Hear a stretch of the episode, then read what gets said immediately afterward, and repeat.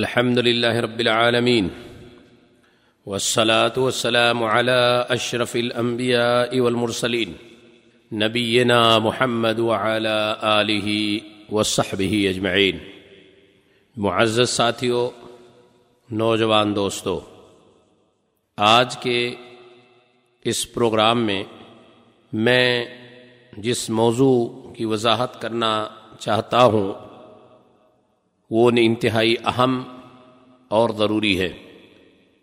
ہر آدمی کی یہ خواہش ہوتی ہے کہ جب بھی وہ کوئی کام کرے تو اس کا وہ کام عیوب سے اور نقائص سے پاک ہو اور وہ کام صد فیصد صحیح اور باہدف ہو۔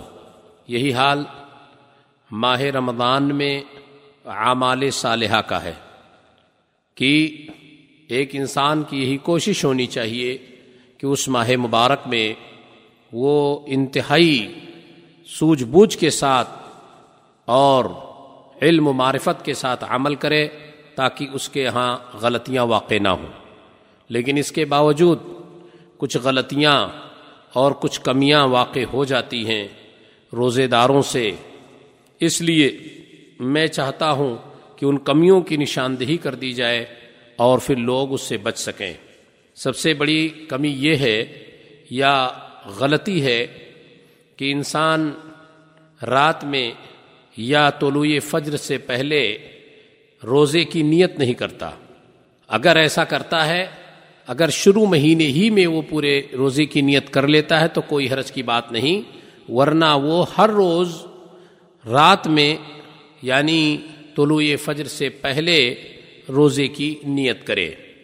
یہ بھی ایک غلطی ہے جو انسانوں سے واقع ہو جاتی ہے۔ دوسری چیز یہ ہے، دوسری بڑی غلطی یہ ہے کہ شہری آدھی رات میں کھا لیتے ہیں یا یہ کہ شام ہی میں کھا لیتے ہیں اور سو جاتے ہیں۔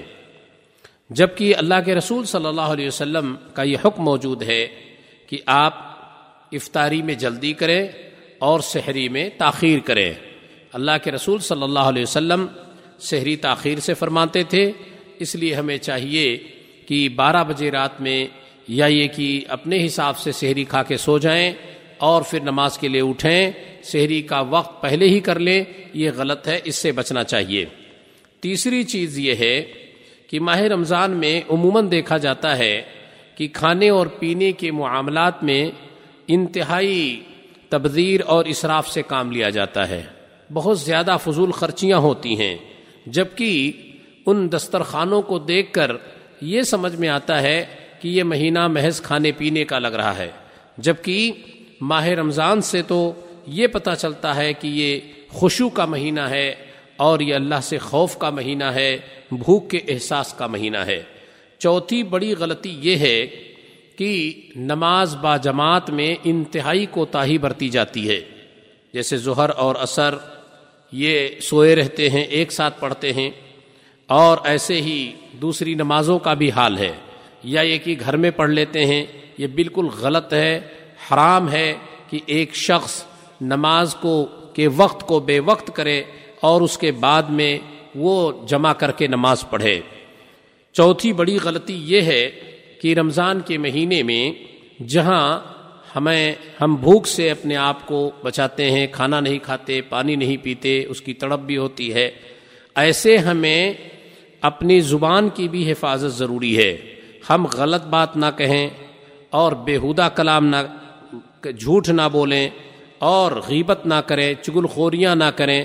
عام طور پر دیکھا جاتا ہے کہ لوگ اس سے اجتناب نہیں کرتے روزے کی حالت میں۔ اس لیے یہ بھی ایک بہت بڑی غلطی ہے، اس سے بھی بچنا ضروری ہے۔ چھٹی چیز یہ ہے کہ ماہ رمضان میں جو دن کا وقت ہے، وہ انتہائی قیمتی وقت ہے۔ اس میں اللہ کا ذکر، قرآن کی تلاوت اور دوسرے اہم کام ہونے چاہیے۔ لیکن اس کے علاوہ دیکھا جاتا ہے کہ لوگ لہو لعیب میں یا کھیل کے کھیل دیکھنے میں یا یہ کہ فلمیں دیکھنے میں اس طرح سے بہت ساری چیزوں میں بیٹھ کر گپ بازیاں کرنے میں لوگ لگے رہتے ہیں اور اس سے بہت بڑا نقصان ہو رہا ہے، اس سے بھی بچنے کی شدید ضرورت ہے۔ ماہ رمضان میں دیکھا جاتا ہے کہ انسان نہ قرآن کی تلاوت کرتا ہے اور ایسے ہی وقت برباد کر دیتا ہے جبکہ یہ مہینہ انتہائی بابرکت مہینہ ہے۔ اس میں کثرت سے ذکر، دعا اور قرات قرآن اور نوافل نمازیں ادا کرنی چاہیے۔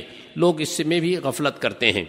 آٹھویں چیز یہ ہے کہ لوگ نماز تراویح جماعت کے ساتھ نہیں پڑھتے، جبکہ اللہ کے رسول صلی اللہ علیہ وسلم نے اس کی ترغیب دی ہے کہ امام کے ساتھ پڑھیں اور جب تک امام نہ واپس ہو، آپ نماز نہ واپس واپس نہ ہو وہاں سے، تو آپ کو قیام اللیل کا پورا پورا ثواب لکھ دیا جاتا ہے۔ اس کے علاوہ آٹھویں بڑی غلطی یہ ہے، نویں بڑی غلطی یہ ہے کہ خاص طور سے عشر اواخر کے اندر لوگ یعنی جس طرح سے مظاہرہ کرنا چاہیے کہ وہ شرکت کریں، دس دنوں میں زیادہ سے زیادہ قرآن کی تلاوت کریں اور کوشش کریں، نماز ادا کریں، قیام اللیل کریں۔ اس میں بھی نہ نماز پڑھتے ہیں، نہ قرآن کی تلاوت کرتے ہیں۔ یہ بھی ایک بہت بڑی خامی ہے، کمی ہے۔ اس کو بھی دور کرنے کی ضرورت ہے۔ دسویں چیز یہ ہے کہ اللہ رب العالمین نے جو آٹھ، یہ آخری عشر اواخر جو ہم کو دیے ہیں یہ بہت ہی قیمتی ہیں۔ ہمیں اس میں رات میں جاگنا چاہیے، اپنے اہل و عیال کو بھی جگانا چاہیے اور کثرت سے اس میں عبادت کرنی چاہیے۔ ہمیں کوتاہی نہیں برتنی چاہیے۔ اس کے علاوہ بعض لوگ کیا کرتے ہیں کہ کثرت سے ماہ رمضان میں سوتے ہیں، دن بھر سوتے ہیں اور افطاری سے کچھ دیر پہلے اٹھ کر نماز کے لیے جاتے ہیں اور مغرب کی نماز بہتمام پڑھتے ہیں اور افطاری کرتے ہیں، باقی اور ساری چیزیں چھوڑ دیتے ہیں۔ یہ انتہائی غلط بات ہے۔ اس سے بچنے کی ضرورت ہے اور ایک کوتاہی دور کرنے کی ضرورت ہے۔ اس کے علاوہ ماہ رمضان خیر و برکت کا مہینہ ہے۔ اس میں بڑھ چڑھ کے صدقات و خیرات کرنا چاہیے، لیکن لوگ اس میں بھی اپنا ہاتھ دبائے رکھتے ہیں اور ماہ رمضان میں صدقات و خیرات سے دوری اختیار کیے رہتے ہیں۔ اس سے بھی بچنے کی ضرورت ہے۔ اس کے علاوہ ماہ رمضان میں زکوٰۃ ادا کرنے سے زکوٰۃ تو جو آپ دے ہی رہے ہو تو حق ہے، اس کے علاوہ ماہ رمضان میں ادا کرنے کی وجہ سے اس میں بڑھ چڑھ کر بھی آپ کو اجر ملتا ہے۔ اس لیے اللہ نے نماز کو اور روزے کو ایک ساتھ جوڑا ہے اور ان دونوں کے ساتھ زکوٰۃ کو بھی بیان کیا ہے۔ اس لیے اگر ماہ رمضان میں اس کو دیا جائے تو بہت بہتر چیز ہے، لیکن کوئی ضروری نہیں ہے۔ اس کے علاوہ ماہ رمضان میں ایک بہت بڑی چیز، یہ بھی غفلت کی چیز ہے کہ لوگ دعائیں نہیں کرتے ہیں۔ اور خاص طور سے افطاری کے وقت۔ افطاری کے وقت دوست احباب بیٹھ کر دنیا کی بازیاں کرتے ہیں اور جو اصل وقت دعا اور دعا کی قبولیت کا ہے، اس سے لوگ دور ہو جاتے ہیں۔ یہ انتہائی غلط بات ہے کہ ایک شخص سارا دن جس ثواب اور اجر کے لیے متلاشی رہا ہو اور حریص رہا ہو، جب وہ مانگنا ہو اور وہ دینے کا وقت ہو تو وہ بھول جائے اور اس وقت دعا نہ کرے۔ اسی کے اس کے علاوہ اور بھی ہے اعتکاف کی سنت۔ عام طور پر دیکھا جاتا ہے کہ ہمارے ہاں بہت بڑی تعداد ایسی ہے جو اعتکاف سے بالکل دور ہو چکی ہے۔